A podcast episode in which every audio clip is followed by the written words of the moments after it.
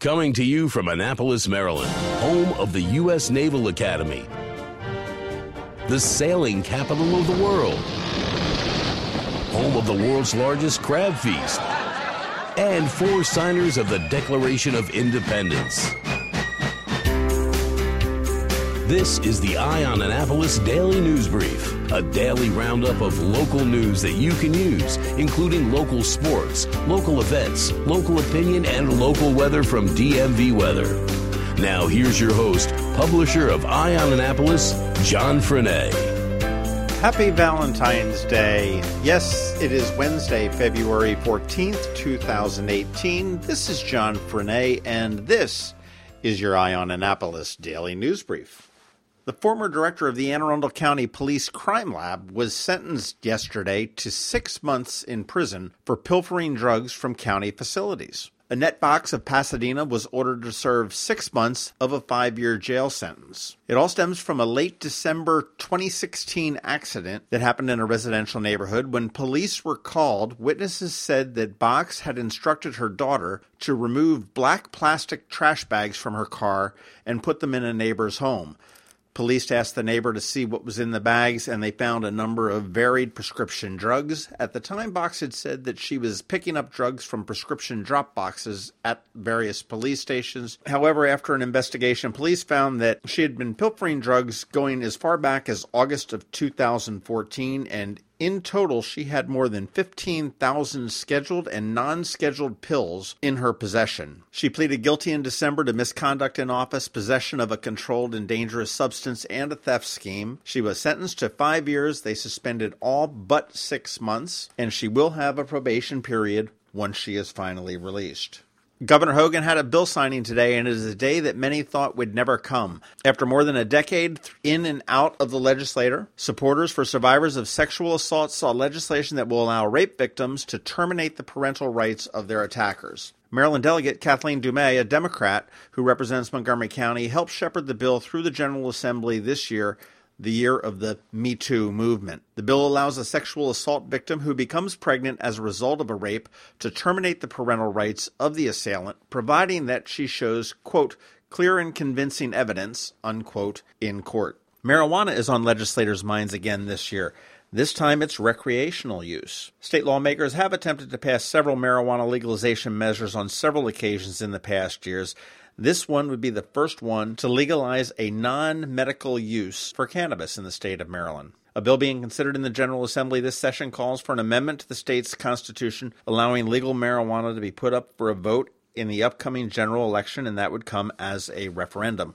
I'm not sure that will get out of this session, but we will see. There were advocates that were testifying yesterday, and they did cite Colorado and Washington as success stories for legalized recreational marijuana. The Maryland Department of Transportation is investigating allegations of bullying and unequal treatment by a supervisor after two employees have come forward claiming that that supervisor had been giving test materials to help his preferred subordinate receive a promotion as opposed to those two. The allegations are against a supervisor within the State Highway Administration who is described as a bully, a menace, and unprofessional. The two plan to talk with the Caucus of African American Leaders in their meeting on Tuesday night. Unfortunately, we couldn't be there. And fearing for retaliation, several people have contacted the Speaker of the House as well as the President of the Senate to ensure that there would not be any retaliation for their testimony. A spokesman for the Speaker's office said they are investigating the matter and said the Speaker absolutely will intercede on behalf of any constituent who faces mistreatment by any state agency.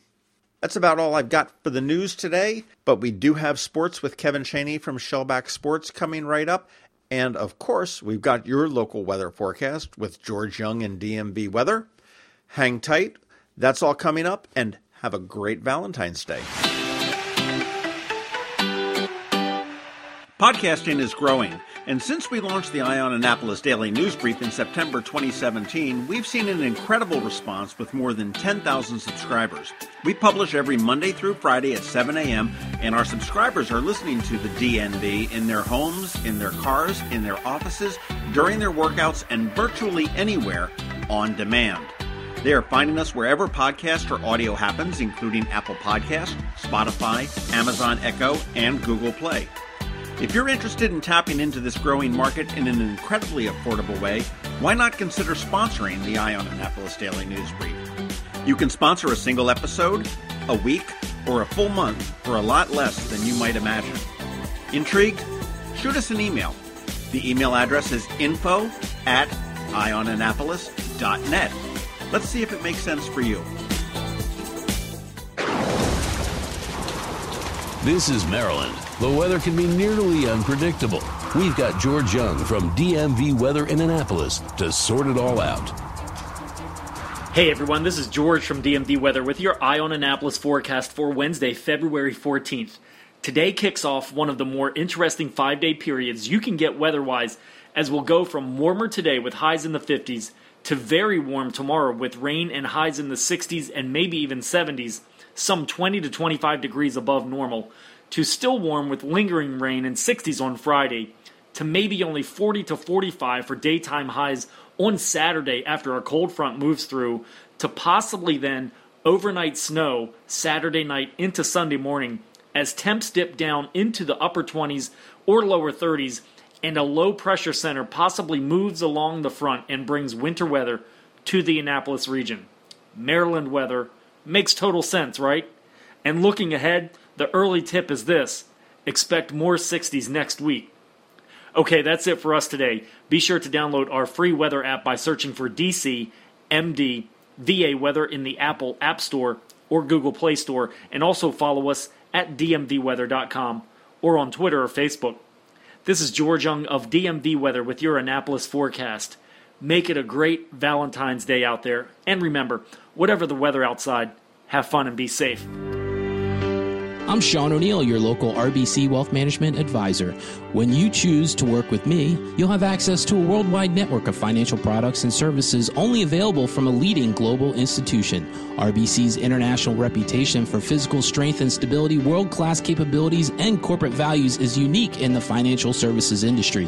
I also recognize the importance of reinvesting in the communities in which we live and work, and I'm committed to serving my clients by building long term relationships based on trust, integrity, and confidence. I look forward to helping you with your wealth management needs. Call me, Sean O'Neill, today at 410 573 6723 for a complimentary consultation. RBC Wealth Management, a division of RBC Capital Markets LLC. Member NYSE, FINRA, and SIPC. If you're looking for local sports, It's right here, right now on the Eye on Annapolis Daily News Brief. Hey guys, Kevin here from Shellback Sports, giving you your county sports update. Starting with boys varsity basketball. Patapsco was at Severna Park. Severna Park won 62 to 47. Tuxent was at Southern. Southern won 73 to 35. Glen Burnie was at Old Mill. Old Mill won 71 to 43. Girls varsity basketball, Glen Burnie was at Old Mill. Old Mill won 63 to 39. And varsity wrestling, Long Reach was at Glen Burnie and Long Reach won the meet 51 to 48. Baseball fans can get excited as pitchers and catchers officially reported today, marking the beginning of spring training. And the NFL announced that the Baltimore Ravens will face the Chicago Bears in the Hall of Fame game. Hall of Fame game represents the first preseason game of the season. Both teams have legendary linebackers being inducted into the Hall of Fame. That's all I got. Make sure you're following me along on Twitter at K Chaney Sports and on Facebook at Shellback Sports. Thanks for listening to the Eye on Annapolis Daily News Brief. If you like what you heard, make sure to tell your friends and colleagues about it. And also tell them about our website, eyeonannapolis.net, where you can find much more. Be sure to check out our other weekly podcast, The Maryland Crabs. This podcast comes to you every Monday through Friday at 7 a.m. Thanks for listening, and we'll see you next time.